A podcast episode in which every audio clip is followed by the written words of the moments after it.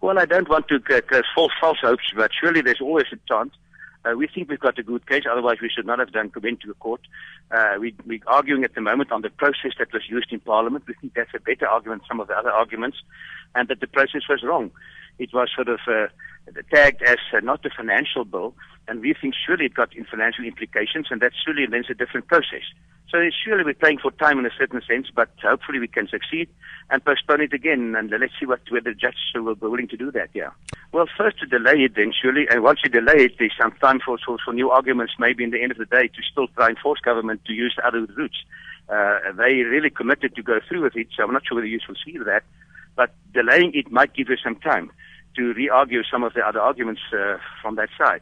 At the moment, we're trying to delay because if we succeed, technically the process must go back to Parliament. That will be in January, February only to change uh, the way it has been uh, accepted in Parliament and how it went through.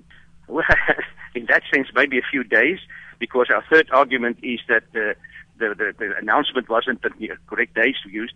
But if we succeed, it must go back to Parliament finally, then surely up till February maybe. Uh, and that gives you time again to rethink and to re- uh, negotiate even with government.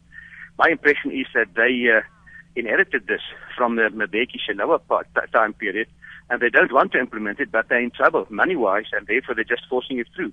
So let's see if we can get a political solution maybe in the end of the day because in court you only delay it. You won't ever win in court as a final decision. We, we were part of some of those others. Uh, we uh, sort of got the petition and we were sort of part of some of the other uh, court cases. Uh, our case is totally different in the sense that we used different arguments. Those arguments was more or less that the public wasn't consulted enough and those type of arguments. Mm-hmm. Our argument is that in Parliament, there's very specific procedures, Article 75, Article 76, on how a bill must go through Parliament. This was not tagged as a financial bill, so it went through as a 75. It ought to go through as a 76. So it's a procedural sort of argument, and we hope we can convince the court on that sense uh, that it must go back then.